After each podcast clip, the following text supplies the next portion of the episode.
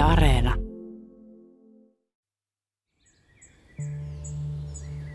Poliisi oli sitten soitellut pari viikkoa sen Pian katoamisen jälkeen ja kysellyt siitä, että kun hänen autonsa oli nähty, nähty siinä kyseisenä yönä niin ajelemassa paljon ympyrää siellä, siellä tota noin, pitkin piikkiön keskustaa. Siihen aikaan ilmeisesti jonkun verran on tämmöinen tapa, tapa ollut, ollut, että tota noin, autoilla seurataan nuoria, nuoria tyttöjä.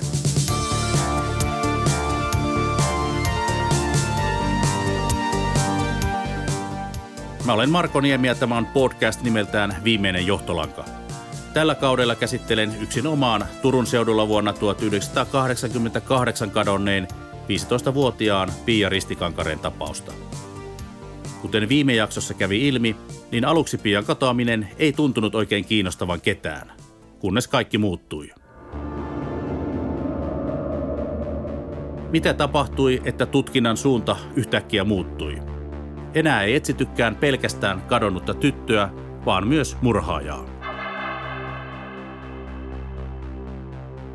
Jos ensimmäinen jakso jäi välistä, kuuntelu kannattaa aloittaa siitä, niin tiedät mitä viimeisenä iltana tapahtui Pian kotona ja piikkiössä. Ihan jakson aluksi haluan perustella lisää, miksi tartuin Pia Ristikankareen tapaukseen. Ensinnäkin tätä aihetta on pyydetty multa, että kannattaisi ottaa tämä käsittelyyn, koska tässä on niin paljon erikoisia piirteitä ja selvittämättömiä yksityiskohtia – Suomen suurimman rikosportaalin murha.infon tilastot osoittavat, että Ristikankareen katoaminen on synnyttänyt yli 4600 kommenttia, mikä on koko sivuston kärkipäätä kadonneista henkilöistä. Raisa Räisäsen katoaminen pääsee lähelle näitä lukuja. Pian tarinaa on myös luettu sivustolta pitkästi yli miljoona kertaa. Jossain määrin Pian tapaus muistuttaa minua Raisasta. Alaikäinen, maineeltaan puhtoinen perhetyttö katoaa lokakuussa viikonloppuiltana kotikuntansa keskustaajamassa, eikä hänestä löydy jälkeäkään enää koskaan. Ei vaatteita, ei tavaroita, eikä itse ihmistä. Mutta ei koskaan pitäisi sanoa ei koskaan. Ja juuri sen takia näitä ohjelmia kannattaa tehdä. Se, miksi Raisa Räisäsen tapaus kosketti minua ja uraani rikostoimittajana henkilökohtaisesti – kannattaa tsekata viimeisen johtolangan ensimmäisen kauden jaksoista. Ne löytyvät Areenasta, mutta sen sinä varmaan tiesitkin, koskapa olet löytänyt tämän podcastin pariin. Poliisi TV oli mukana auttamassa poliisia Raisan tapauksessa heti ensimmäisestä viikosta lähtien. Pia Ristikankareen kohdalla tilanne on ollut ihan toinen. Muutamien paikallislehden ja Turun Sanomien pikkuuutisten lisäksi Pian tapaus sai rauhassa kerätä pölyä ja hautautua aina vain kasvavien mappipinojen alle Kaarinan poliisin tutkintaosastolla. Ilmeisesti kukaan piikkiössä tai Turussa, jossa Pia opiskeli, ei osannut ajatellakaan, mitä Pialle on voinut tapahtua. Ei voi kun ihmetellä, mitä Pian lähipiiri, naapurit, entiset opettajat, yläasteen aikaiset koulukaverit ja koulukiusaajat miettivät niinä viikkoina ja kuukausina, kun Pia ei enää ollutkaan missään. Entä uudet koulukaverit Turussa? Olivat varmaan kummissaan. 15-vuotias tyttö lähti kotoaan mitättömän riidan jälkeen ja katosi. Noinkohan hän vain lähti omille teilleen. Kaikki muuttui, kun joku 13 vuoden hiljaiselon jälkeen vuonna 2001 kyllästyi odottamaan jutun lopullista unohtumista. Nyt palaamme piikkiössä tapahtuneeseen nuoren tytön katoamiseen. Käsittelimme Pia Ristikankareen katoamista ensimmäisen kerran jo 1992. Tuo joku lähetti vihjekirjeen silloiseen toimitukseeni Poliisi TVCen TV2. Buuroos 20. marraskuuta 2001. Police TV. Kun olin keväällä Suomessa, katsoin Police TVA huhtikuussa. Silloin KO ohjelmassa sanottiin, että Suomessa ei selvittämätön murha vanhene. Kun en ole asiasta täysin varma, liittyykö näkemääni rikos vai ei, niin en ole asiasta aikaisemmin kirjoittanut. Tulin Suomeen illalla 7. lokakuuta 1988. Kun olin selvinnyt ajokuntoon, lähdin kohti Itä-Suomea. piikkiössä näin noin keskiyöllä, kun tajuttoman tuntuista tyttöä oltiin nostamassa henkilöautoon. Auto oli merkiltään Volvo ja väri oli valkoinen. Rekisteri oli voi myös olla niin, että kyseessä oli sairastapaus eikä mikään rikos. Tom on buuroos. Kirjeessä annetaan kuva, että se olisi lähetetty Länsi-Ruotsista Puuroos-nimisestä paikasta, joka on tunnettu lähinnä tekstiiliteollisuudestaan. Kirjeen tarkempi tarkastelu pakottaa kuitenkin epäilemään tätä. Tekstissä on muutama kirjoitusvirhe, joka voisi tietysti johtua siitä, että kirjoittaja on ruotsinkielinen, mutta näytettyäni tekstin ruotsinkielisille ystävilleni olen taipuvainen uskomaan, että virheet ovat tarkoituksella tehtyjä. Kertoessaan auton rekisterin, sana rekisteri on kirjoitettu K-kirjaimen sijaan g eli registeri. Tämähän vaikuttaa sellaisilta virheiltä, joka voisi lipsahtaa ruotsinkieliseltä henkilöltä. Kirjoitetaanhan sana G-kirjaimella ruotsiksi. Ruotsinkieliset kommentaattorini kuitenkin nostivat esiin tämän kyseisen virheen ristiriidan suhteessa kirjeessä käytettyyn KO-lyhenteeseen. Heidän mielestään ihminen, jonka suomen kielen taito on niin hyvä, että osaa käyttää kyseessä olevan kaltaisia lyhenteitä, ei missään nimessä tekisi rekisterin kaltaista virhettä. Vahvistus sille, että kirjettä ei ole kirjoittanut ruotsinkielinen henkilö, saadaan kuitenkin viimeistään allekirjoituksessa. Kirje on allekirjoitettu Tom on buuroos. Ruotsin kielessä ei ole lainkaan on prepositiota, joten tällaista virhettä yksikään ruotsinkielinen kirjoittaja ei olisi tehnyt. Englannin kielestä on prepositio sen sijaan löytyy, mutta sekin olisi kyseisessä allekirjoituksessa virheellinen. Todellisuudessa kirja lähetettiin Turusta, varsin läheltä piikkiötä siis, ja sen on erittäin suurella todennäköisyydellä kirjoittanut äidinkieleltään suomenkielinen henkilö. Vaikka kirja on hyvää puhuttua yleiskieltä, niin siinä on paljon pilkkuvirheitä ja sen lauserakenteet ovat sekavia. Tämän perusteella voisi kenties päätellä, että tekstin kirjoittanut henkilö ei ole kovin korkeasti koulutettu. Kirja on päivätty 20. marraskuuta 2001. Kaarinan poliisi ilmoittaa vastaanottaneensa sen meiltä poliisiteevestä huhtikuussa 2002. Olin tuolloin töissä toimituksessa, mutta kirje ei ole kulkenut käsieni kautta, koska en sitä muista, enkä edes sitä, milloin se tuli meille. Tekstissä ei mainita Piaa sanallakaan, vaikka tänä päivänä on aivan selvää, että häneen siinä viitataan. Mun on silti vaikea uskoa, että olisimme pyöritelleet sitä useita kuukausia ennen kuin se olisi tajuttu lähettää Kaarinan nimismiespiiriin. Mainittiinhan kirjeessä kuitenkin piikkiö. Sitten se kirja, kirja seikkaili poliisiyksiköiden välillä ja unohtui sitten jonnekin useammaksi kuukaudeksi ennen kuin se sitten osattiin yhdistää tuohon Piaan. Ja sitten se tuli, sit se tuli Kaarinaan. Ja Kaarinan poliisilaitos silloinen nimismiespiiri, niin, niin, tota, niin teki siinä sitten, sitten omat operaationsa ja kuvionsa ja, ja sitten he totesivat, että heillä ei resurssit siihen riitä ja sitten se siirrettiin tänne KRPlle tutkittavaksi. Sitten saakka se on ollut täällä. Sitten 2003 se siirrettiin tänne. Pysähdytään hetkeksi miettimään tätä vihjekirjettä. Tämä on hyvin, hyvin erikoinen. Siinä nimettiin tai kerrottiin tämmöisestä tosiaan havainnosta, että tämä henkilö olisi ollut Ruotsista palaamassa – ja läpikulkumatkalla ja piikkiössä olisi nähnyt, että puolen yön aikaan tämmöistä ta- tajuttoman oloista tyttöä olisi kannettu tällaiseen valkoiseen farmari Volvoon. Ja sitten siinä oli mainittu myös tämän Volvon rekisteri, rekisteritunnus, eli rekkari. No siinähän oli poliisilla aika hyvät lähtökohdat lähteä tutkimaan, Kyllä. mutta mitä, miten siinä sitten kävi? No siinä, siinä kävi sitten juuri niin, että, että siinä me saatiin, saatiin tota noin, niitä rekisteritunnuksen perusteella tämä auto, auto sitten liitettyä henkilöön, jolla sitten sattumalta oli se rikoshistoria joka sen tyyppinen, että, että tota noin niin, voitaisiin profiloida tuommoisen tekijäksi. Ja tota, sit häntä, häntä sitten tutkittiin, tutkittiin siinä aikamme ja loppujen lopuksi sitten, sitten ryhdyttiin järeämpiinkin to, toimenpiteisiin, kun ihan vaan seurattiin, ja, ja tota, mutta näyttöä me ei saatu. Niin hänellä oli taipumusta tällaisiin tekoihin, että hänellä oli ilmeisesti taustalla jotain ahdistelua ja oli, oliko vakavampiakin seksuaalirikoksia, mutta... Joo, pitää paikkansa. Mutta oliko tuomioita kuitenkaan? Vai oliko ne niin epäilyjä? Ee, mä en muista tosta ihan tarkkaan. Käsitykseni mukaan kyllä joku tuomiokin saattoi olla, mutta sitten oli myöskin niin, että oli rahalla hoidettu pois. Se oli niin kuin sovittu muuten, että siihen aikaan se, nämä oli asianomistajarikoksia. Raiskaus tai väkisin makaaminen, kuten termi kuului, oli tosiaan ennen vuotta 1999 asianomistajarikos. Tämä tarkoittaa sitä, että tapauksen tutkiminen lopetettiin uhrin pyynnöstä. Asianomistajarikokset poikkeavat siis virallisen syytteen alaisista rikoksista siten, että virallisen syytteen alaisia rikoksia poliisi voi tutkia ja syyttäjä voi syyttää, vaikka asianomistaja ei vaatisikaan niistä rangaistusta, kun taas asianomistajarikoksissa ei voi.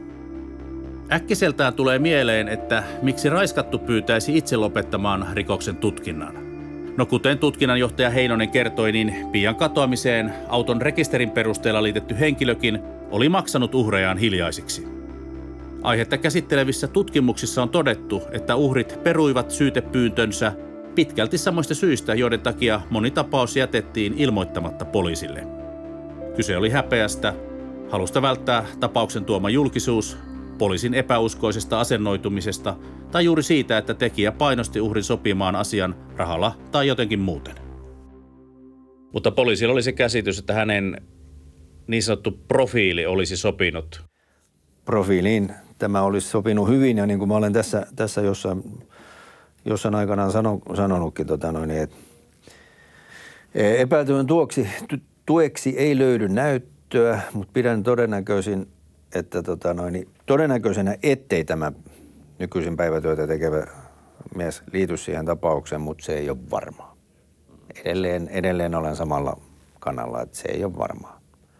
Että niin kuin tavallaan hänenkin osaltaan juttu on kyllä vielä auki. Mikäli ymmärsin oikein, tutkinnan johtaja tarkoittaa, että profiililtaan kirjeessä vinkattu Volvomies olisi ollut sopiva tekijäksi, mutta näyttöä ei löytynyt. Mutta toisaalta häntä ei voi kokonaan poissulkea epäilysten ulkopuolelle, koska hänellä ei ole alibia. No mitä sanot kokeneena poliisimiehenä, että kuinka tämmöinen vihjeantaja voi muistaa reilusti yli 10 vuotta vanhan rekisteritunnuksen, ellei hän ole laittanut sitä muistiin? En oikein keksi muuta kuin se, että, että hänellä on jotain tarkempaa tietoa siitä asiasta. Tämä on Ruotsia myöten yritetty selvittää, että kuka tämmöinen henkilö voisi olla, mutta me ei ole sitä koskaan löydetty. löydetty että se olisi niin kuin erittäin kiinnostava, kiinnostava keskustella tämmöisen henkilön kanssa, joka tänne on kirjoittanut, että miten hän on osannut. Poikkeukselliselta se tuntuu. Epäilty Turun seudulla asuva Volvomies oli siis kiinni otettunakin, mutta vapaaksi hänet täytyy sitten päästää. Kirjeen lähettämisen motiiveja on spekuloitu paljon keskustelupalstoilla, mutta varmasti myös poliisin tutkintaryhmässä. En mä usko, että siinä semmoinen ainakaan ole, että, että hän haluaisi niin kuin vartavasten johtaa harhaan, koska ei, ei, ei ollut olemassa mitään semmoista tutkintalinjaa silloinkaan, että olisi ollut joku epäilty, että, niin että ei ollut tarvetta johtaa sitä harhaa.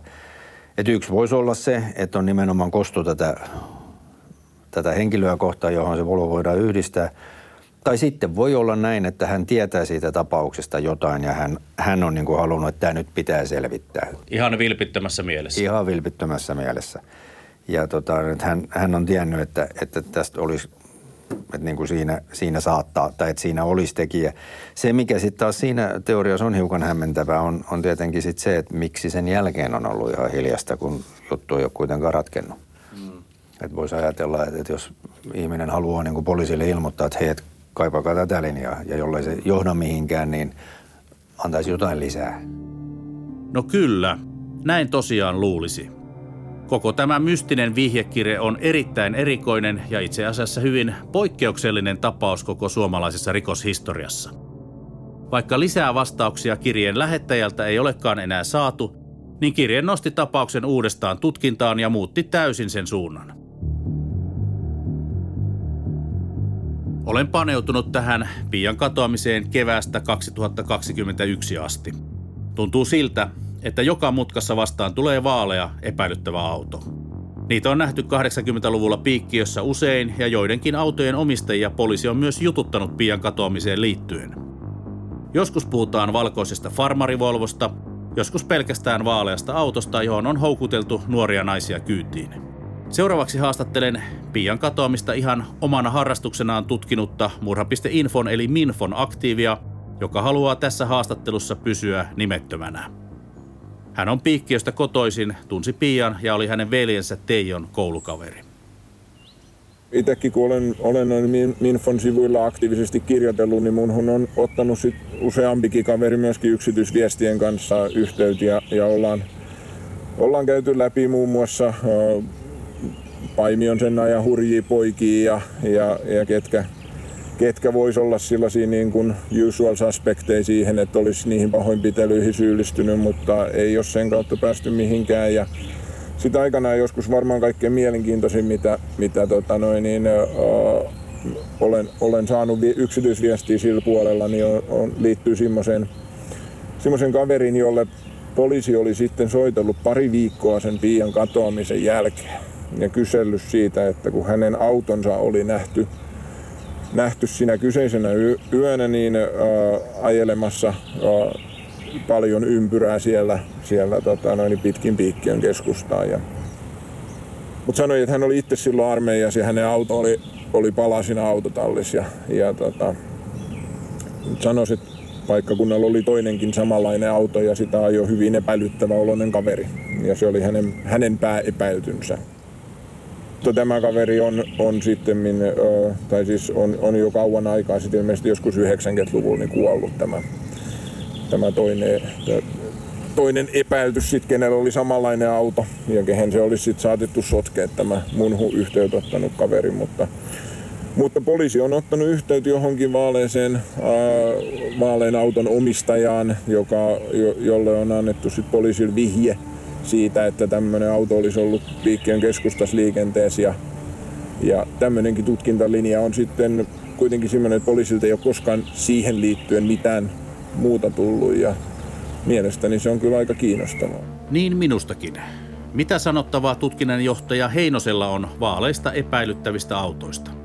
Kyllä meillä on, on joitakin semmoisia autoja, joita, joita tota noin, niin tiedetään, että, että on siellä. Siihen aikaan ilmeisesti jonkun verran on tämmöinen tapa, tapa ollut, ollut, että tota, noin, autoilla seurataan nuoria, nuoria tyttöjä. Ehkä, kyllä meillä äh, ainakin kahdesta vaaleasta autosta on tietoa ja tiedetään, kenen käytössä ne on ollut, mutta et, et ne, nekään vihjeet ei ole niin sen pidemmälle, pidemmälle sit johtanut. Et, et, tota, mutta tiedetään, että tämmöistä siellä on ollut. Mä vielä takerun tähän miesryhmään Olet, Kimmo, jossain haastattelussa sanonut, että poliisi tietää, keitä tässä miesryhmässä on ja sitten äh, vähän äh, hankalahkosti selitit sitä, että mistä ryhmästä on kyse. Voitko vääntää rautalangasta? Äh, joo, mä muistan, muistan tuommoisen... Onko ryhmä piikkiöläisiä vai paimiolaisia vai? Siinä on, siinä on, tota noin, siinä on etupäässä tämä porukka – porukka tai tämä ryhmä, niin, niin se on paimiolaisia. Ja meillä on tullut vihjeitä myöskin siitä, että, että tämmöinen paimiolaisporukka, että olisi, olisi muun muassa raiskas, raiskannut siellä tyttöjä tai tytön ainakin yhden siellä, tota noin, niin, missä motelli oli ennen, niin siinä on tämmöinen uimapaikka siinä oikealla puolella, niin siellä. Ja tota, tiedän sen, että Heikki on käynyt siellä, siellä katsomassa, katsomassa tota noin, niin paikkoja ja näiden vihjeiden mukaan niin Pia olisi ehkä viety sinne ja hänellä olisi siellä tehty jotain, mutta et, et ei, nekään ei, niin kuin, ne ei ole johtanut sen pidemmälle, vaikka siellä on tosiaan käyty ja etsitty ja, ja ollaan, ollaan tätä paimiolaista porukkaa, niin ollaan, ollaan kyllä kaiveltu, jos näin voi sanoa, niin, niin tota noin, mutta en mä siihenkään oikeastaan sen tarkempaa voi vieläkään sanoa että et mistä ryhmästä on kysymys, mutta sanotaan tämmöinen paimelainen kaveriporukka. Hetkinen, kelataanpas vähän taaksepäin. Mitä rikoskomisario Kimmo Heinonen tuossa juuri sanoi? Meillä on tullut vihjeitä myöskin siitä, että, että tämmöinen paimiolaisporukka, että olisi, olisi muun muassa raiskas, raiskannut siellä tyttöjä tai tytön ainakin yhden. Jos tällainen teko on tehty jossain uimapaikalla, niin miksi rikoksesta ei ole tehty rikosilmoitusta? Vai onko syy nimenomaan siinä, että raiskaus oli tuohon aikaan asianomistaja rikos, kuten aikaisemmin kerroin, ja suut tukittiin rahalla niin kuin tuohon aikaan ilmeisesti tapana oli? Olisiko siinä meillä epäilyt tekijät myös Pia Ristikankareen tapaukseen? Kun muistaa edellä kerrotun ja miettii, mitä Heikki Ristikankare kertoo seuraavaksi, niin väkisinkin tulee mieleen, että tässä ollaan nyt jonkin merkittävän äärellä. Tapasit tässä Piikkiön kirjaston pihalla nyt kesällä naisen, joka kertoi sinulle mielenkiintoisen tarinan. Niin. Niin, hän tunnisti minut. Tunnisti minut ja mä en tuntenut häntä, koska en ollut oikeastaan koskaan tavannut häntä. Mutta hänen veljen kanssa mä olin keskustellut muutama kerran, kaksi tai kolme kertaa puhelimessa. Mistä asiasta? Just tästä, hänen raiskauksesta. Eli tämän naisen raiskauksesta? Niin, joukko, joukkoraiskauksesta. Ja, ja se oli äh, sattunut samoihin aikoihin, sit, äh, kun tämä Pian katoaminen. Eli mitä tälle naiselle oli tapahtunut? Hänet oli tosiaan, äh, se oli, oli siis sitten neljä tai viisi ollut, jotka oli raiskannut hänet. Ja hän oli aika pahasti vaurioitunut. Mä tykkään, että hän oli se ollut tajuttomanakin jonkun aikaa, ja, mutta hän selvisi siitä. Ja, ja tota, pääsi kotiin ja, ja hoitoon sitten. Mutta tota, Eli hänet oliko otettu kyytiin piikkiöstä jostain? Mä en tiedä sitten mitään. Okay. Mit, miltä tavalla se oli tapahtunut. Mutta mä tykkään, että se olisi tapahtunut jossain tuolla Karhukankareen maastossa. Pian isä Heikki tapasi siis yllättäen viime kesänä Piikkiön kirjaston pihalla naisen, jota hän ei ollut tunnistanut, mutta joka oli tunnistanut hänet ja tullut hänelle juttelemaan. Kun tieto levisi 2000-luvulla, että Pian katoamista tutkitaan murhana, se sai tämän naisen veljen soittamaan Heikille ja kertomaan siskonsa kokemuksista miesjoukon kynsissä. Kun pohtii sitä, että seudulla tiedettiin yleisesti jonkun porukan ajelevan autolla seuraamassa ja joukkoraiskaamassa tyttöjä, niin ei ole ihme, että tämä Pian isän kirjaston pihalla pysäyttäneen naisen veli yhdisti välittömästi päässään Pian katoamisen siskonsa tapaukseen. Luulin ensin, että nainen oli tullut juttelemaan Heikille kokemastaan rankasta seksuaalisesta väkivallasta, mutta siinä olin väärässä. Ei, ei hän siitä tapauksesta puhunut mitään. Ilmeisesti mainitsi. Mitä? Ilmeisesti mainitsi, jos, te ette, jos sinä et tuntenut häntä. Niin, ei, kun me keskusteltu ja kun hän sanoi, että hän on se, silloin mä tajusin, että, että hän on se, joka... Joutui tämmöiseen joukkoraiskauksen Niin. uhriksi. Heikki Ristikankareen mainitsema Karhukankareen maasto ja tutkinnanjohtaja Heinosen mainitsema Paimion entinen motelli sekä sen lähellä oleva uimapaikka osuvat niin lähelle toisiaan, että uskon kyseessä olevan sama joukkoraiskaus. Yritin kesän aikana tavoittaa naista. Olisin mielelläni haastatellut häntä tähän podcastiin. Tiedän vaikka poliisikin olisi siitä kiinnostunut. Käsitykseni mukaan hän oli tunnistanut tekijöistä vain yhden paimiolaisen miehen, mutta ei muita. Asia oli ilmeisesti sovittu ilman viranomaisia. Naisen tavoittamista vaikeuttaa moni seikka. Heikki ei muista naisen etunimeä, eikä veljen nimeä, eikä hänellä ole tallessa veljen numeroa. Mutta mikäli tunnistat tästä itsesi, niin ota yhteyttä osoitteeseen marko.niemi at yle.fi. Muita tietoja Pia Ristikankareen kohtalosta voi tietysti edelleen lähettää osoitteeseen tku.krp.poliisi.fi. Tämä oli viimeisen johtolangan kolmannen kauden toinen jakso. Seuraavassa jaksossa koitan valottaa teille, millaista nuoreksi naiseksi kasvavan Pia Ristikankareen elämä oli monenlaisten paineiden ristiaallokossa. Kuten tässä tapauksessa mikään, niin sekään ei ole ihan tavallinen tarina.